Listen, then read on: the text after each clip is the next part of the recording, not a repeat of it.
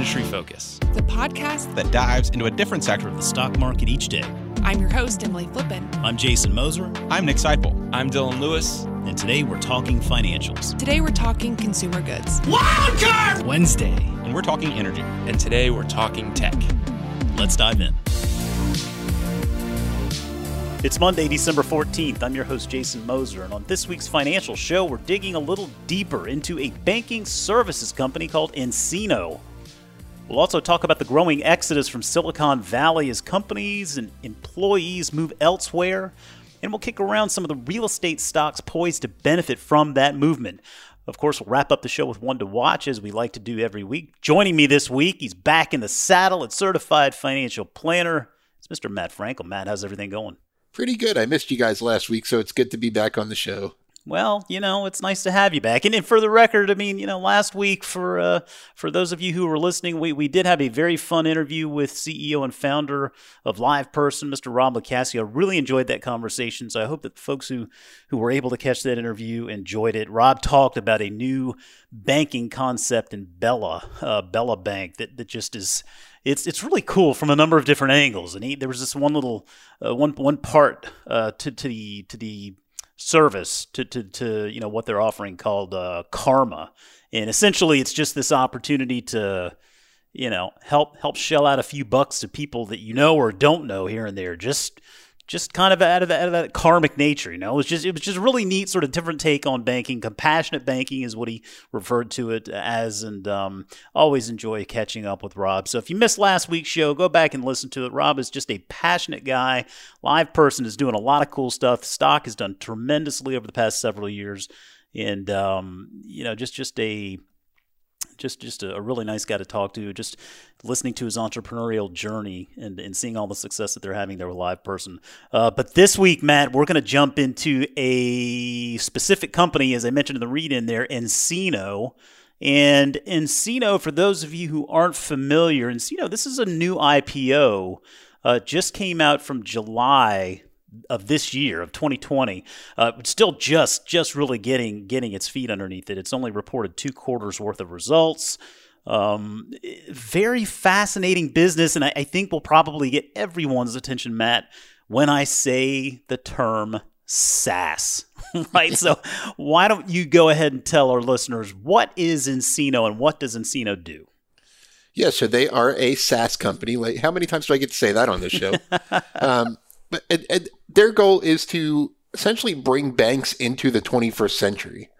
They offer what they call their bank operating system that uses some artificial intelligence technology, which is right up Jason's alley, in order to improve the efficiency and effectiveness of banking operations. It kind of it's designed to be a seamless platform that's accessible from anywhere there's an internet connection um, that really just improves banking. Just to kind of run down a couple of quick statistics. Um, bank, uh, it's used by 1,100 banks so far. So even though this is a recent IPO, it's not a tiny company by any means. Um, some of its clients are Bank of America, TD Bank, Regions Bank. Um, so it's used by a lot of the big players in the industry for their tech for their technical needs. Um, and the, the statistics are pretty impressive. Um, just running through a few of the numbers, uh, banks who use this saw account applications improved by, or I'm sorry, loan closing times improved by 40%. Um, that's pretty impressive. Uh, in, uh, overall banking efficiency improved by 22%. And in terms of growth, they saw account application completion rates, meaning that you know customers who start an application finish it, uh, improved by 127%, all while reducing service costs dramatically. So this is a it's designed to not only improve the banking experience, but to make it more cost effective as well, which a lot of these brick and mortar banks desperately need to compete with the, the new wave of disruptors coming to the market. Yeah, it feels like the it feels like the old uh, old guard uh, in, in regard to banks, the the sort of stereotype that, that we're so familiar with. That's really it's changing in a lot of ways. In the financials industry, you're seeing a lot of companies now, these these fintech firms that are building themselves not as banks, but as really service companies that partner up with banks to, to then be able to provide financial services and whatnot. I mean, w- with nCino, I mean, again, this isn't a bank. This is this is essentially the technology. This is the operating system, and it offers everything from customer relationship management to account openings, loan originations, deposit accounts, credit analysis. I mean, the list goes on.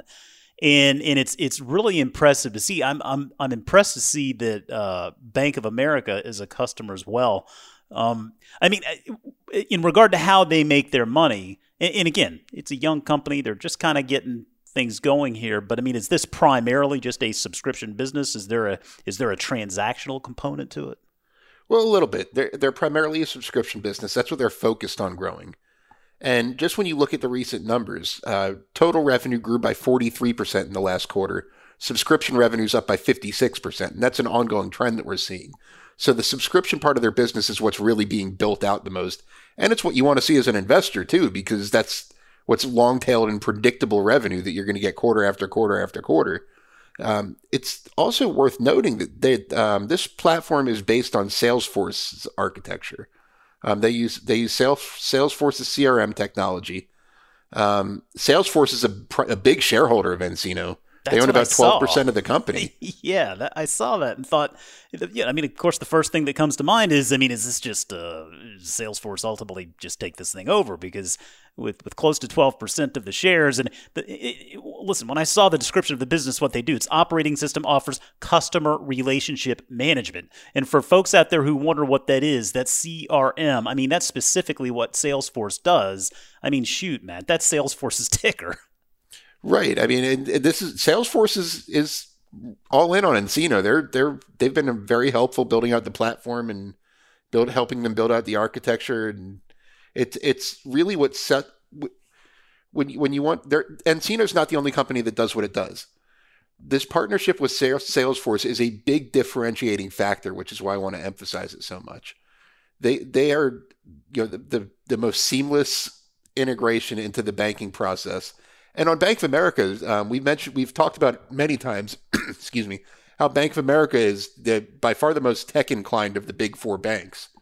So it's not a coincidence that they're the, the first of the big four to really adapt nCino's uh, you know bank operating system and why their efficiency has improved so much. And we've talked about how their growth has been more impressive than other banks in recent quarters because you know more people are opening accounts. They're not getting frustrated with the process. Um, so it's it's an impressive company, and I think that the Salesforce partnership, if you will, is a big differentiator going forward. Yeah, I mean, I guess I was that was going to be the, the next question I asked. Really, is when you talk about this space, and I mean, there there is competition. I mean, this isn't just nCino's market. Uh, it, it, what I mean, would you consider their only real advantage that Salesforce relationship, or is is it the fact that Salesforce has really helped build this company up from that from that uh, architecture, so to speak, that, that gives it a a more holistic service, right? A more holistic offering. I mean, what what ultimately is nCino's advantage beyond the Salesforce angle, or is there one? Well, I would say that there's a big uh, big first mover advantage going on there. Um, I mentioned they have a, about 1,100 customers right now. To put that in perspective, there are a little over 5,000 banks in the U.S. So okay. that's a pretty big market penetration so far, especially with some of those so, big yeah. names I mentioned. Not bad. And as I, me- I, mentioned the statistics on how much they're saving their customers, how much more efficient they're making the loan process, for example. As more more banks join the platform, as those statistics really get out there, you, you get this kind of network effect where other banks are seeing the value in the platform at some point, you know, JP Morgan Chase, Citigroup, and Wells Fargo are going to see how much more efficient Bank of America is getting because of this and might take a closer look at the platform. You know, I mean, and, you know, Regions comp- uh, direct competitors are going to see how, mu- how much it's helping Regions and say, we need that. So it's definitely a network effect. And if, if their software is really as good as it seems to be, then having 1,100 customers already using it is the best growth advantage you can have.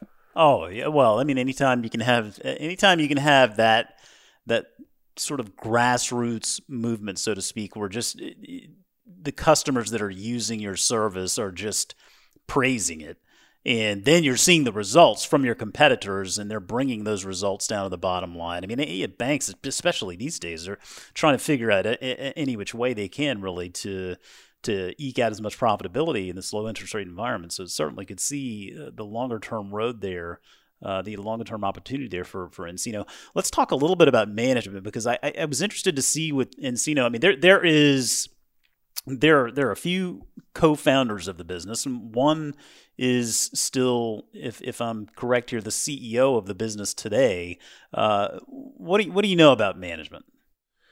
Um, I know they're doing a pretty good job. Um, no, that came out wrong.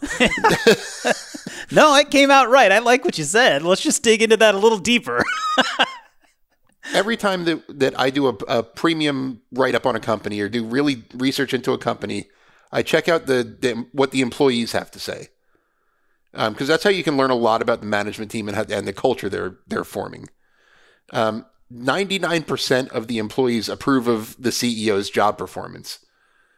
Um, so that's a pretty impressive statistic. It's really rare that you see that. Um, if you don't believe me, go to glassdoor.com and, and type in, you know, the next 10 companies that come to mind. I bet you you won't see any 99s on there for, hey, I for believe CEO you, man. approval. I mean, I'm, I'm not bringing you on this show to, to grill you. I believe you. You've earned some credibility with me. Well, and he's, he's a visionary CEO. He's, he's, this is not his first venture. He was, um, S1 Corporation. You've heard of them? He was one of Oh, the, yeah, one yeah. Of the, Mhm. he was one of their key players. Um, so he's it, it, he's proven his ability to lead in fintech, which is really tough to do. Um, I mean, we talk about people, you know, great CEOs, great founders have poor leadership skills all the time. Um, I mean, we we've seen founders come and go over the years, and he's a proven founder, I guess you would call it. I think that's So- a good way to put it. I mean, you see a lot of businesses out there where the founder kind of hits a level, they hit a ceiling. And, and right, just- and we can saw only that in take so Green Dot. Um, Yeah, Green Dot's yeah. one that we cover that we just saw that.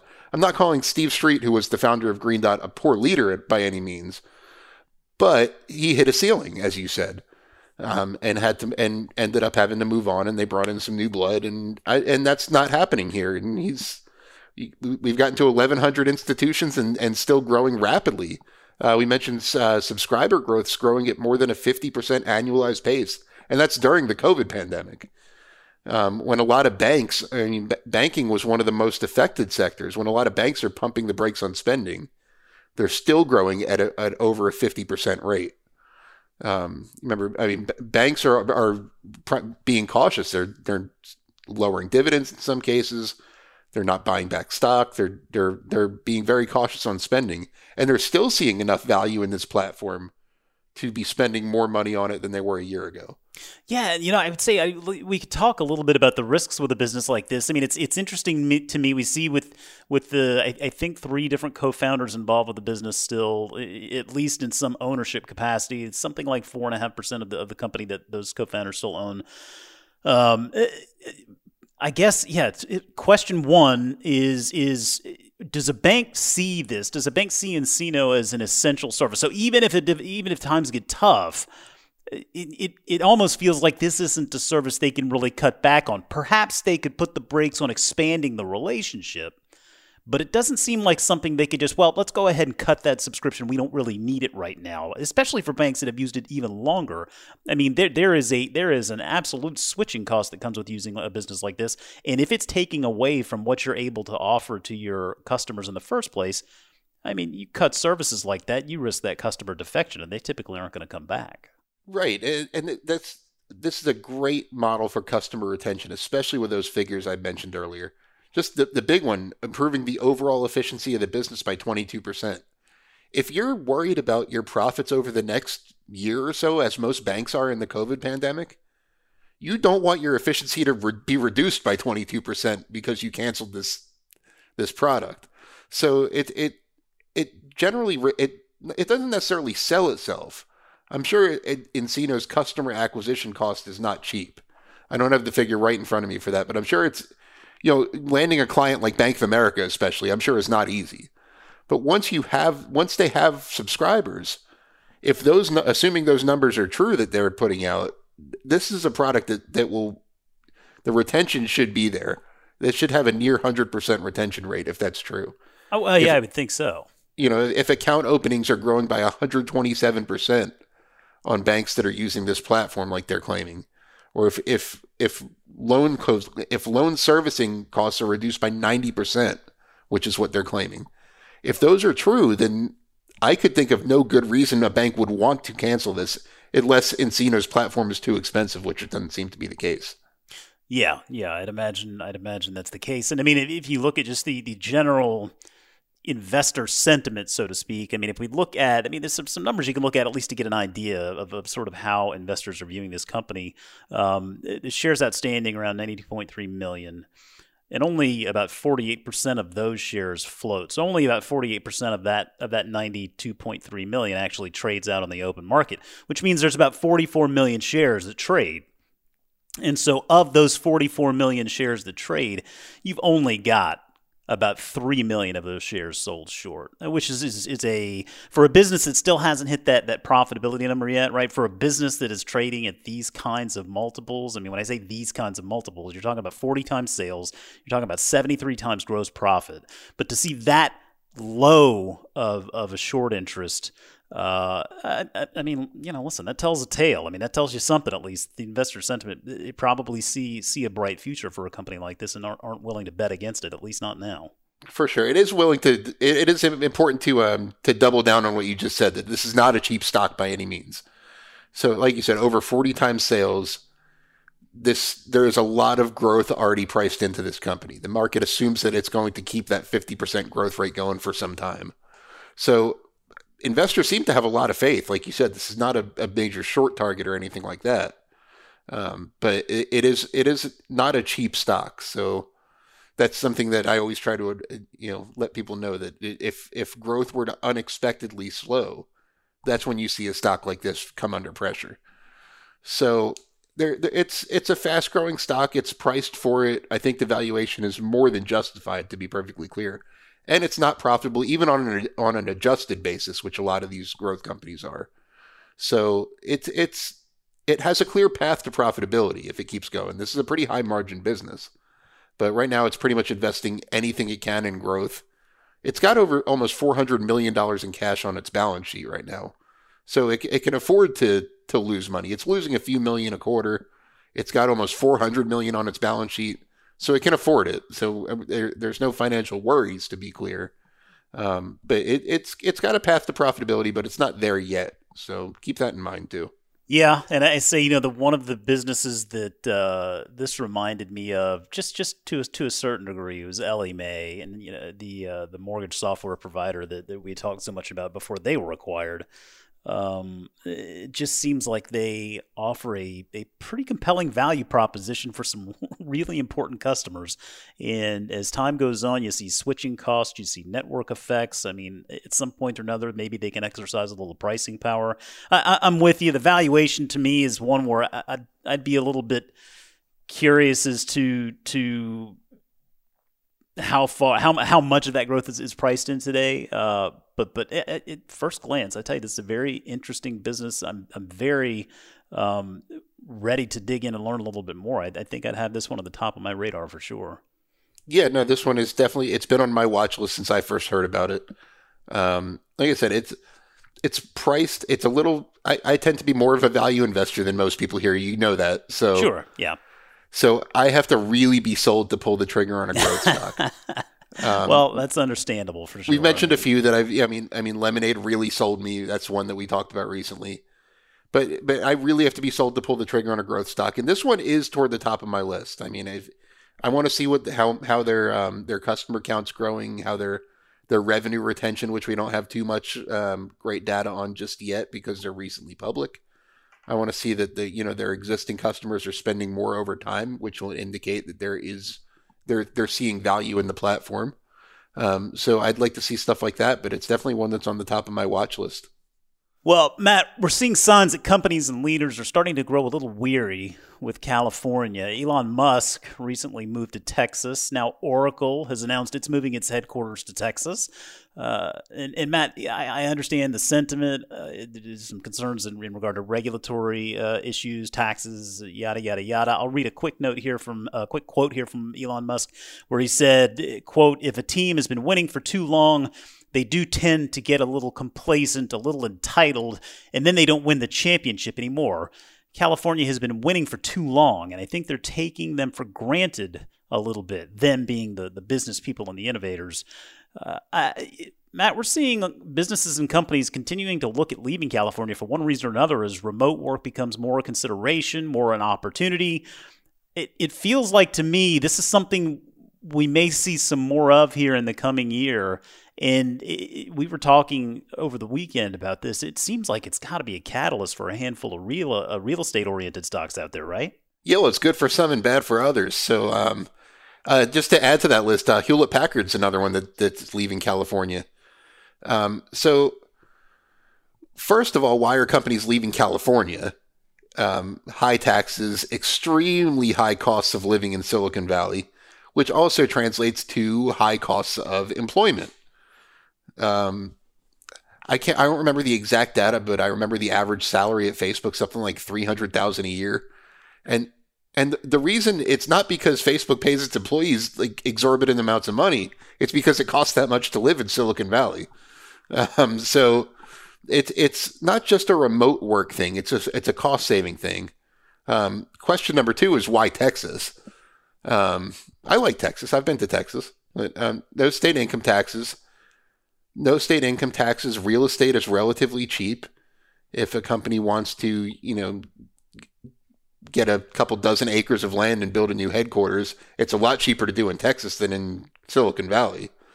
Um, it's, you know, the no state income taxes. Miami is another popular destination for that reason. Um, can't remember which company said they were thinking of, they were moving to Miami. Um, but there, there was one big one that said they're, they're, um, or Goldman Sachs said they're bringing a lot of their operations down to Miami.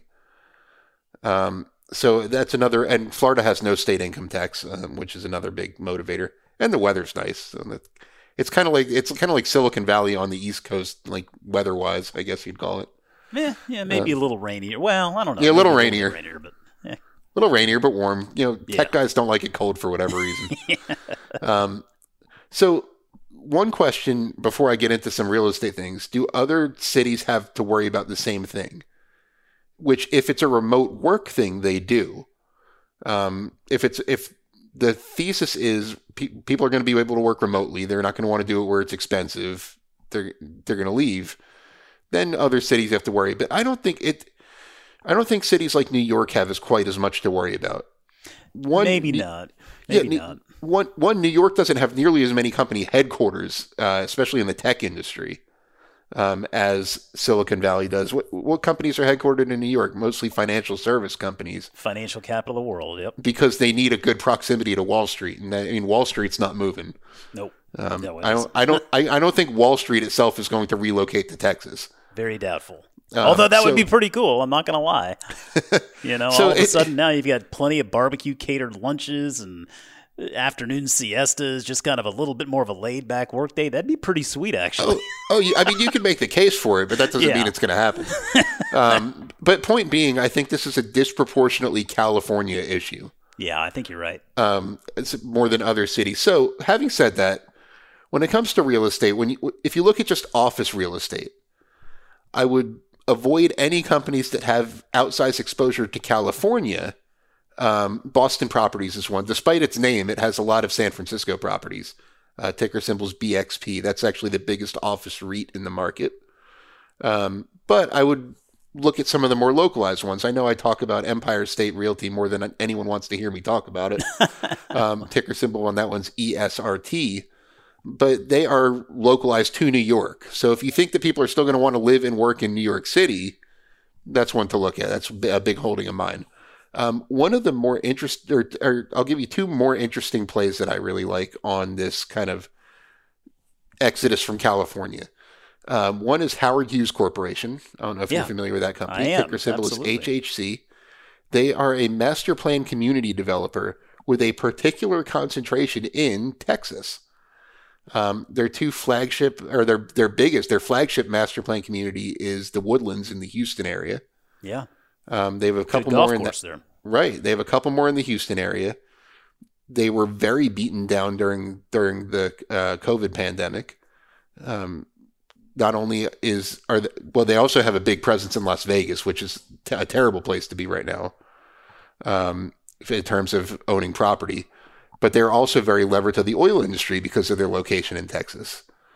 Um, one of their biggest office tenants is Occidental Petroleum, for example.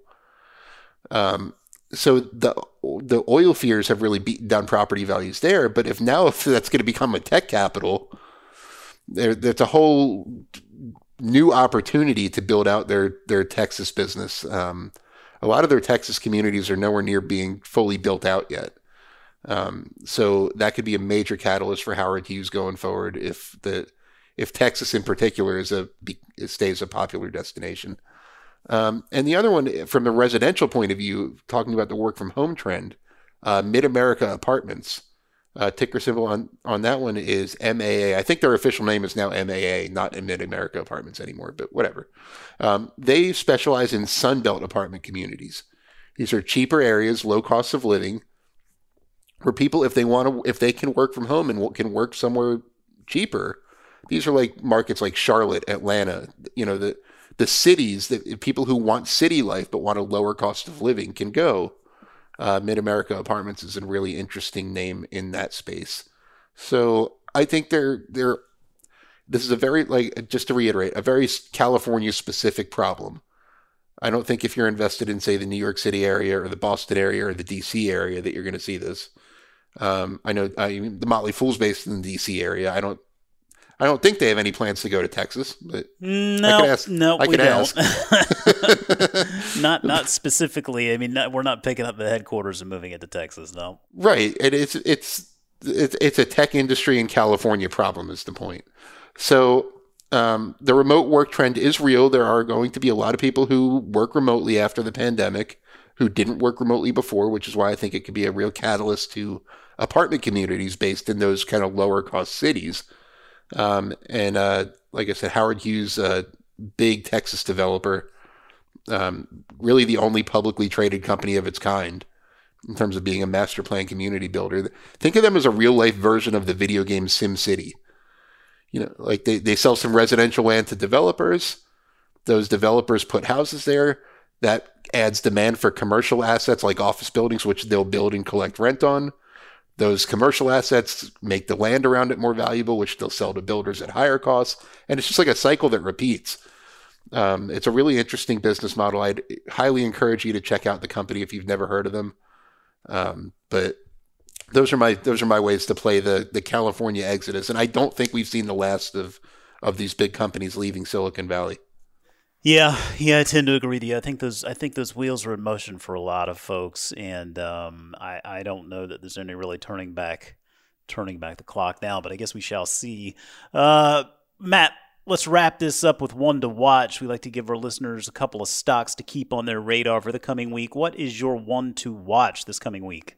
I am watching another real estate company called Public Storage. Uh, pretty much everyone's familiar with Public Storage. Those big orange storage buildings that are all over the country.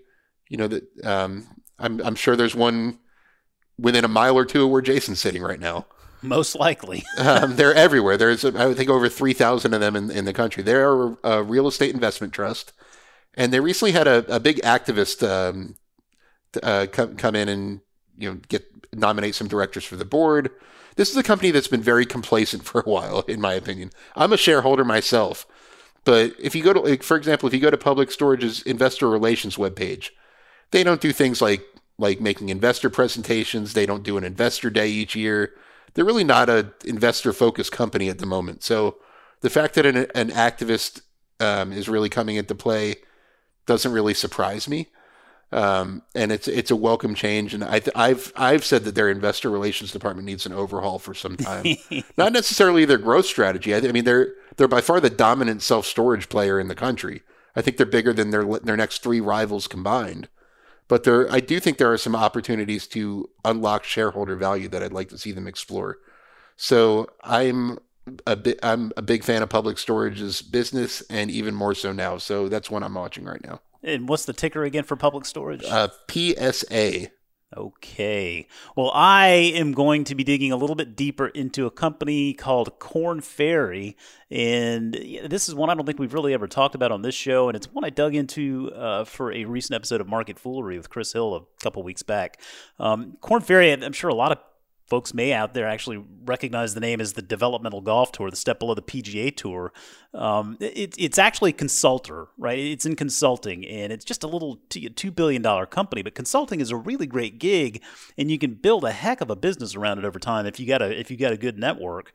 And and like I said, this is a small company, but it's one that's growing slowly but surely.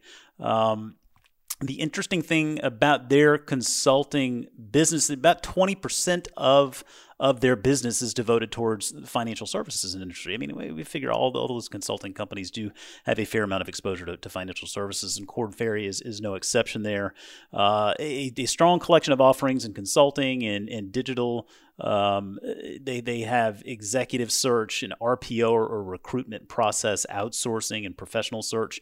Uh, the interesting thing I found about the business though was that approximately 71% of their revenue comes from clients that utilize multiple lines of the business. So it seems like they're doing something uh, that people like and, and, that people are coming back for more of. And given its size. Uh, it, it, strikes me as a business that uh, could potentially have some more opportunity on the horizon. So I'm going to continue to dig in there and see uh, see what that opportunity may be. Well, Matt, I think that's going to do it for us this week. So, uh, hey, listen, it was great seeing you again. Thanks for taking the time to be with us, and I'm looking forward to next week as well. I am too. I, I, I wish we could say more, but you'll just have to tune in to see who it is. Yep, you will have to tune in. As always, people on the program may have interest in the stocks they talk about, and the Motley Fool may have formal recommendations for or against. So don't buy or sell stocks based solely on what you hear. Thanks as always to Tim Sparks for putting the show together for us. For Matt Frankel, I'm Jason Moser. Thanks for listening, and we'll see you next week.